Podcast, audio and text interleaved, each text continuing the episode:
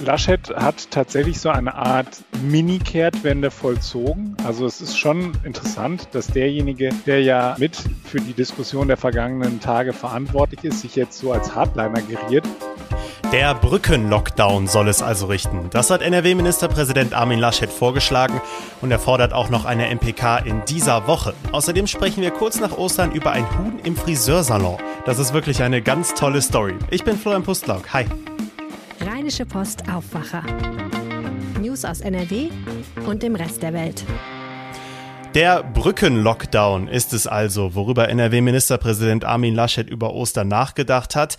Die Maßnahmen sollen kurzzeitig verschärft werden, um gegen die dritte Corona-Welle anzukämpfen und die Impfkampagne weiter auszubauen. Doch es sind natürlich noch viele Fragen offen. Maximilian Plück hat das Geschehen in NRW für uns beobachtet. Hi. Hallo, grüß dich. Was soll denn dieser neue harte Lockdown überbrücken, wenn es nach Laschet geht? Und, und was gehört überhaupt dazu? Also es ist jetzt erstmal ein Vorschlag. Man muss ein bisschen vorsichtig sein, weil das erstmal ein Vorschlag für die Ministerpräsidentenrunde ist. Und wir wissen ja, äh, da werden viele Vorschläge vorher gemacht und am Ende müssen wir schauen, was dabei rumkommt. Ähm, aber die Brücke soll gebaut werden bis in die Zeit hinein, wo die Impfkampagne ordentlich angelaufen ist. Also wo wirklich in einer ausreichenden Zahl die Menschen dann auch äh, mit Impfstoff versorgt sind. Also nicht nicht die Brücke bis jetzt Ende des Sommers, wo wir dann alle ein Impfangebot bekommen haben sollen, aber wo es schon die vulnerablen Gruppen, so habe ich ihn zumindest verstanden, durchgeimpft sind und äh, man ein bisschen entspannter an die Sache herangehen kann. Konkret heißt das nach Angaben des Ministerpräsidenten Mai-Juni. Also das ist noch eine gewisse Zeit. Jetzt ist das Ganze ja noch nicht fix. Du sagst es schon, offiziell wurde die nächste Ministerpräsidentenkonferenz für den 12. April angesetzt. Das ist nächsten Montag. Laschet will, dass die noch in dieser Woche stattfindet und auch vor Ort in Berlin. Ist das realistisch? Das ist, glaube ich, realistisch, weil einer einerseits natürlich der Handlungsdruck groß ist, weil äh, die Inzidenzzahlen einfach so sind, dass man da nicht mit zufrieden sein kann. Also die Infektionszahlen sind zu hoch, der R-Wert ist zu hoch und so weiter. Wir hatten jetzt eine kurze Entspannung über die Ostertage. Das liegt aber in erster Linie daran, dass dort eben weniger gemeldet worden ist. Also da gibt es so eine Art Meldeverzug, den wir da einberechnen müssen. Das äh, Zweite ist eben, dass die Frage nach der Präsenzveranstaltung, ich glaube, dass auch im Kreise der Ministerpräsidenten eine gewisse Müdigkeit über diese Aufführungen, die da in der Vergangenheit stattgefunden haben, ähm, sich breit gemacht hat. Die Idee dahinter ist, das mit der Präsenzveranstaltung zu machen, dass man wieder eine Art geschützten Raum bekommt, wo dann auch eine größere Kontrolle ist und wo man dann möglicherweise auch etwas kritischer miteinander umgehen kann, als man das derzeit tut, wenn man immer Sorge haben muss, dass dann die nächsten äh, Sätze oder auch eben die Frage danach, wer gerade ein Duplo im Mund hat, sich schnell an die Journalisten durchspricht. Hm. Jetzt waren die letzten Tage für Laschet sicher nicht einfach. Der Hashtag Laschet denkt war lange bei Twitter in den Trends. Es gab also viel Häme auch. Hilft ihm dieser neue Brücken-Lockdown-Vorschlag jetzt? Naja, es macht sich jetzt natürlich vor allem der Eindruck breit, das hätte man alles schon viel früher haben können. Also Laschet hat tatsächlich so eine Art Mini-Kehrtwende vollzogen. Also es ist schon, schon interessant, dass derjenige, der ja mit für die Diskussion der vergangenen Tage verantwortlich ist, sich jetzt so als Hardliner geriert.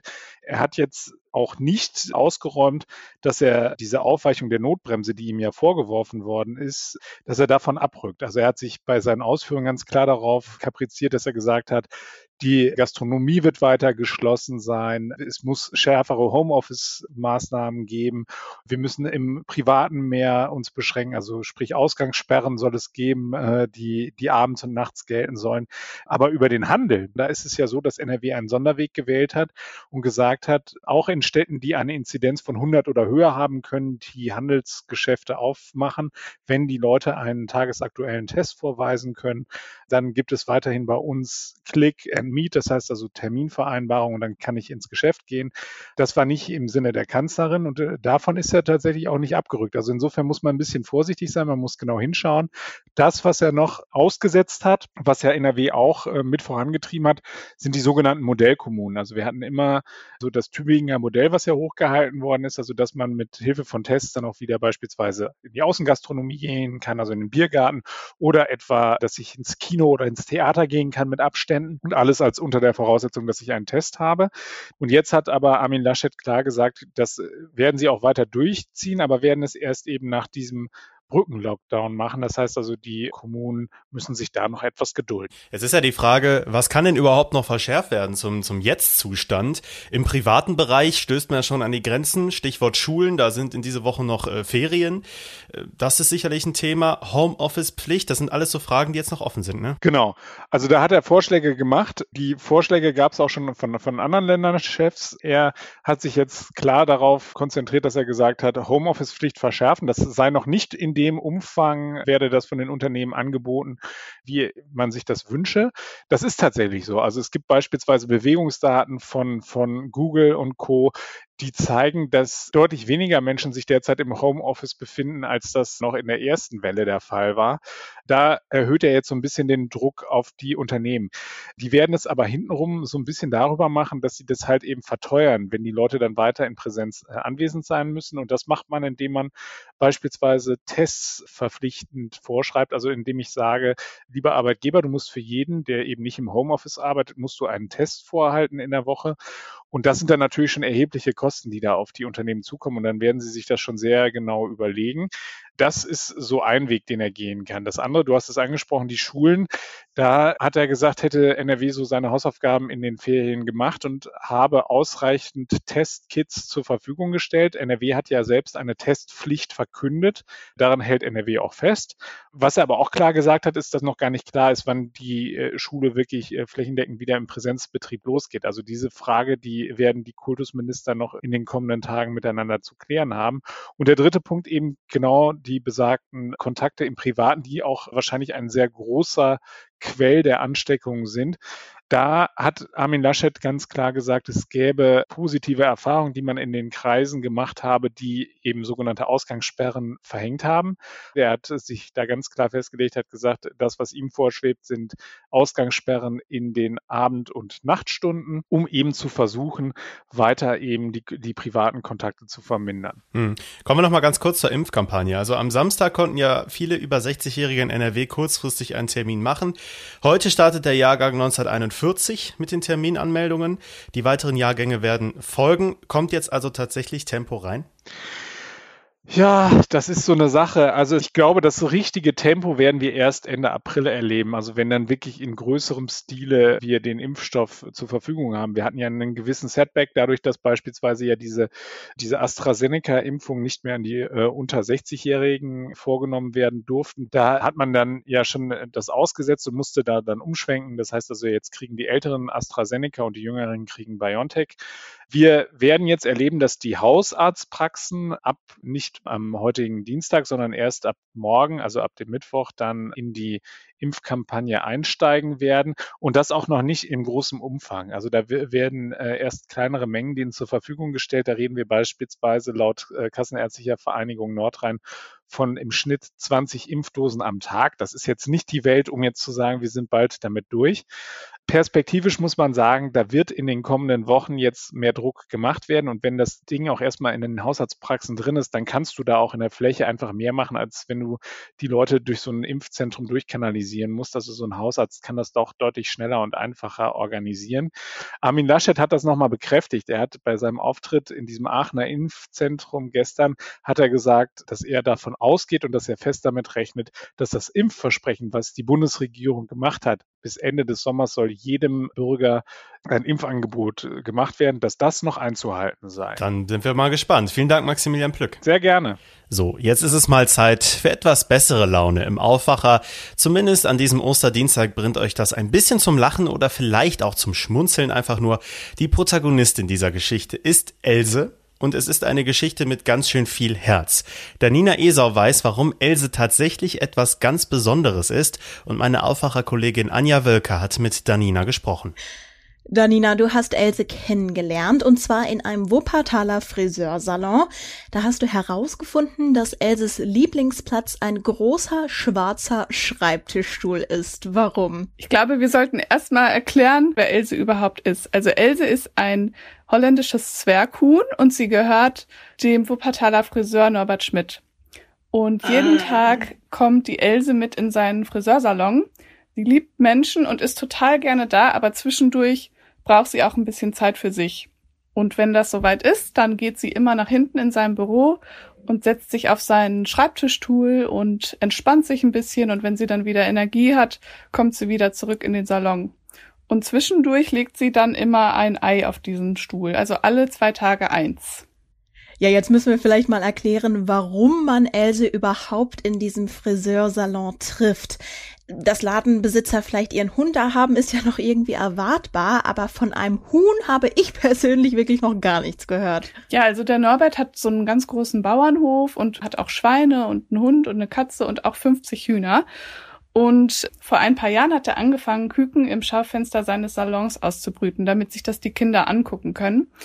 Und vor eineinhalb Jahren ist Else nachts geschlüpft und in dieser Nacht ist auch Norberts Freund Carsten verstorben.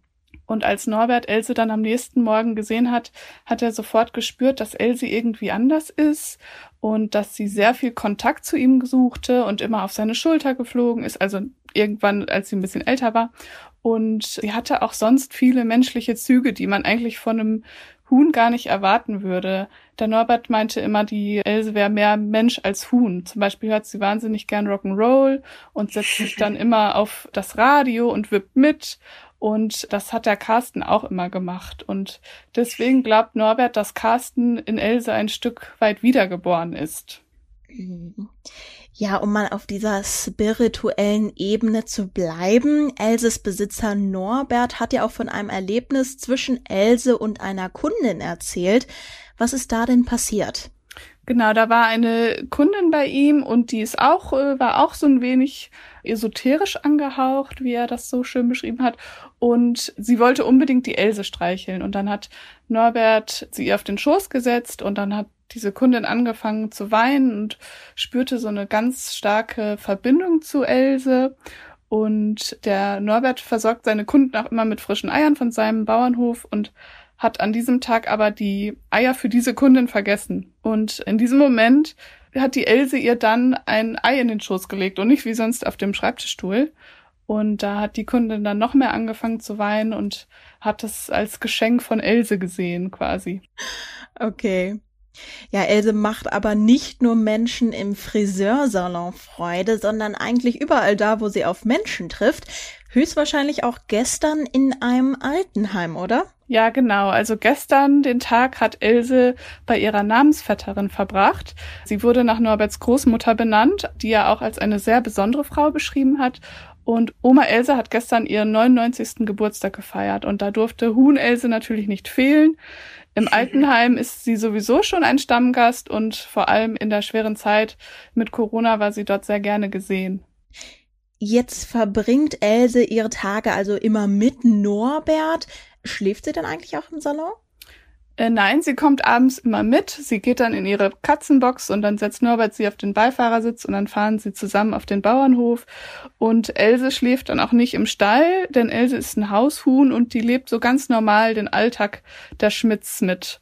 Und dann essen die zusammen und abends setzen sie sich vor den Fernseher, dann kuschelt sich Else immer in Norberts Arme und dann schlafen sie zusammen vor dem Fernseher ein. Ja, es ist ja wirklich eine total süße Geschichte. Hast du denn auch gespürt, dass Else ein besonderes Huhn ist, als du sie getroffen hast? Ja, also ich habe auf jeden Fall gespürt, dass sie sehr zutraulich ist und sehr freundlich und dass sie auf jeden Fall den Menschenkontakt sucht. Und ich hatte sie auch im Arm und ich habe auch gemerkt, dass sie der Musik so ein bisschen gelauscht hat irgendwie. Das hatte ich schon das Gefühl. Sie hat mir aber leider kein Ei in den Schuss gelegt. kein Ei für Danina, aber eine sehr nette Geschichte vom Huhn Else aus Wuppertal. Zum Start in die etwas kürzere Arbeitswoche doch eine ganz nette Story. Und jetzt die Meldungen aus der Landeshauptstadt von meinen Kollegen von Antenne Düsseldorf. Hallo. Hallo und schönen guten Morgen. Das sind die Antenne Düsseldorf Themen an diesem Dienstag nach Ostern. Auch in diesem Frühling werden viele Düsseldorfer Stoßdämpfer an ihre Belastungsgrenze kommen. Grund sind viele neue Schlaglöcher, die durch den Wechsel von kalten und milden Temperaturen entstanden sind. Das setzt dem Asphalt zu. In diesem Jahr sei schon abzusehen, dass es mehr Schlaglöcher gebe als in den Vorjahren, heißt es von der Stadt. Das liege an der längeren Frost- und Tauperiode. Viele seien auf Straßen festgestellt worden, die sowieso instand gesetzt werden müssten. Es seien aber auch Hauptverkehrsstraßen betroffen. Wem Schlaglöcher in seiner Umgebung auffallen, kann diese der Stadt melden. In der Regel werden die, die als Gefahrenstelle eingestuft werden, innerhalb von zwei Tagen ausgebessert. Bei größeren Schäden dauert es länger. Im letzten Jahr hat die Stadt dafür rund 840.000 Euro ausgegeben. In den Hausarztpraxen auch hier bei uns in Düsseldorf soll ab heute gegen Corona geimpft werden können. Jede Hausarztpraxis kann erst einmal bis zu 50 Impfdosen pro Woche bestellen. Ende April sollen es mehr sein. Laut einem Sprecher der Kassenärztlichen Vereinigung Nordrhein sollen zuerst chronisch kranke Menschen geimpft werden. Die Gefahr, dass der Impfstoff missbräuchlich verimpft werden könnte, sieht der Sprecher nicht. Die Hausärzte wüssten am besten, welche Patienten besonders gefährdet seien. Die Kassenärztliche Vereinigung fordert schon länger, die Arztpraxen beim Impfen mit einzubeziehen. Das sei deutlich günstiger als das Impfen in den Zentren. Hier in Düsseldorf und in ganz NRW können Menschen im Alter von 79 Jahren ab heute einen Impftermin vereinbaren. Gleichzeitig werden in den kommenden zwei Wochen aber auch Menschen über 60 geimpft. Insgesamt 16.250 Termine wurden an diesem Wochenende einmalig für die jüngere Zielgruppe vergeben. Hintergrund war eine Entscheidung von NRW-Gesundheitsminister Laumann und der kürzlich ausgesprochenen Empfehlung der Ständigen Impfkommission, den Impfstoff von AstraZeneca bei unter 60-Jährigen nicht mehr einzusetzen. Für ganz NRW hatte es 450.000 Dosen gegeben. Der Ansturm auf die Impftermine war riesig, allerdings hat im Schnitt nur jeder zehnte Ü60er einen Impftermin bekommen. Das verhältnismäßig schlechte Wetter an diesem langen Osterwochenende hat der Düsseldorfer Polizei und dem Ordnungsamt in Zeiten von Corona in die Karten gespielt. Hier in der Stadt war das lange Wochenende relativ ruhig. Nur der Sonnenschein und die geöffneten Geschäfte am Samstag hatten dafür gesorgt, dass es auf den Einkaufsstraßen in der Alt- und der Innenstadt teilweise voller geworden war. Insgesamt hat das Ordnungsamt über Ostern rund 320 Verstöße gegen die Corona-Schutzregeln festgestellt. An Karfreitag gab es zudem einige Einsätze auf der Königsallee. Hier wurden Verstöße der sogenannten Autoposer-Szene geahndet. Teilweise war die Prachtmeile deshalb auch gesperrt. Im zweiten Spiel innerhalb von nur 24 Stunden hat die DEG erneut gut gespielt, allerdings mit 3 zu 4 gegen Ingolstadt verloren. Verteidiger Marco Nowak sieht seine Mannschaft trotz des kleinen Rückschlags im Kampf um die Playoffs auf dem richtigen Weg. Wir haben wirklich ein gutes Spiel gemacht, Entschuldigung, über 60 Minuten und ähm, ja, so ist es halt mal und äh, daraus müssen wir lernen, aber im Großen und Ganzen äh, sieht man, dass wir uns um 180 Grad gedreht haben und äh, denke, sehr, sehr gutes ähm, Düsseldorf Eise gespielt. Und ja, heute war es ein bisschen unglücklich, aber ähm, solche Tage gibt es immer wieder. Jetzt ist äh, ein Tag ausruhen und dann äh, können wir die Revanche annehmen. Schon morgen hat die DEG im Heimspiel gegen Ingolstadt die Chance, sich zu revanchieren. Mit etwas Glück hat die Fortuna nach zwei sieglosen Spielen in der zweiten Liga wieder einen Dreier eingefahren. Gegen Darmstadt gab es am Ostersonntag einen 2 zu 1 Sieg. Dabei waren die Gastgeber über weite Strecken der Partie die bessere Mannschaft. Die Fortuna konnte ihre wenigen Chancen aber effektiv nutzen. Für Stürmer Ruven Hennings war vor allem der Willen entscheidend. Es war sehr, sehr umkämpft mit, ich glaube, zwei Mannschaften auf einer Augenhöhe. Ja, ich glaube, dass wir dann in den entscheidenden Situationen vielleicht das ein bisschen mehr erzwungen haben. Mittelfeldspieler Marcel Sobotka wusste aber, dass der Sieg etwas glücklich war. Ich glaube, das war nicht eines unserer besten Spiele. Wir haben schon bessere Spiele in den letzten Wochen gemacht, aber das Kuriose ist einfach, dass wir es dann wirklich gewonnen haben. Also es war heute kein Spiel, äh, wo wir Gegner an der Wand gespielt haben. Es war ein bisschen zäh, viele Ballverluste, wenig Chancen nach vorne, aber Fußball ist halt ein Ergebnissport und heute haben wir 2-1 gewonnen und ja, nehmen wir mit. Die Tore für die Fortuna erzielten Luca Kreins und David Kugnacki. In der Tabelle liegt die Fortuna jetzt auf Platz 5. Am kommenden Samstag empfängt die Fortuna den Karlsruher SC in der Düsseldorfer Arena. Die Antenne Düsseldorf Nachrichten nicht nur im Radio und hier im Aufwacher Podcast, sondern rund um die Uhr auch online auf unserer Homepage antennedüsseldorf.de. Und diese Meldungen könnt ihr heute auch noch verfolgen. Die Corona-Impfkampagne macht heute einen weiteren Schritt nach vorne, haben wir soeben im Aufwacher schon kurz angerissen.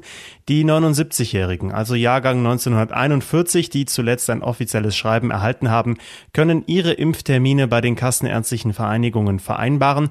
Das gilt auch für ihre Partner. In den nächsten Wochen soll es Jahrgang für Jahrgang dann weitergehen.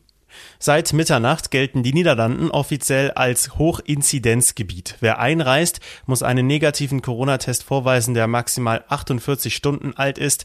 Grenzpendler haben eine 72-Stunden-Frist.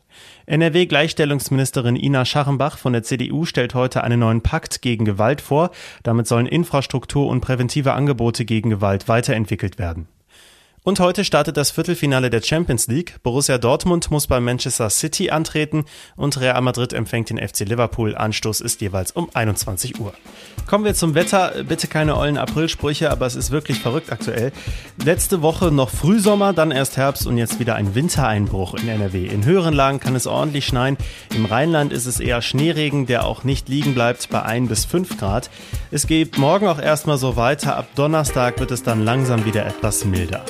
Das war der Aufwacher für Dienstag, den 6. April. Ich hoffe, es hat euch gefallen. Schreibt uns gerne wie immer Feedback, gerne zu der Folge oder zum Format insgesamt an aufwacher.rp-online.de. Da freuen wir uns immer drüber. Ich bin Florian Pustlauk. Ich wünsche euch jetzt einen schönen Tag. Ciao. Mehr Nachrichten aus NRW gibt's jederzeit auf RP Online. rp-online.de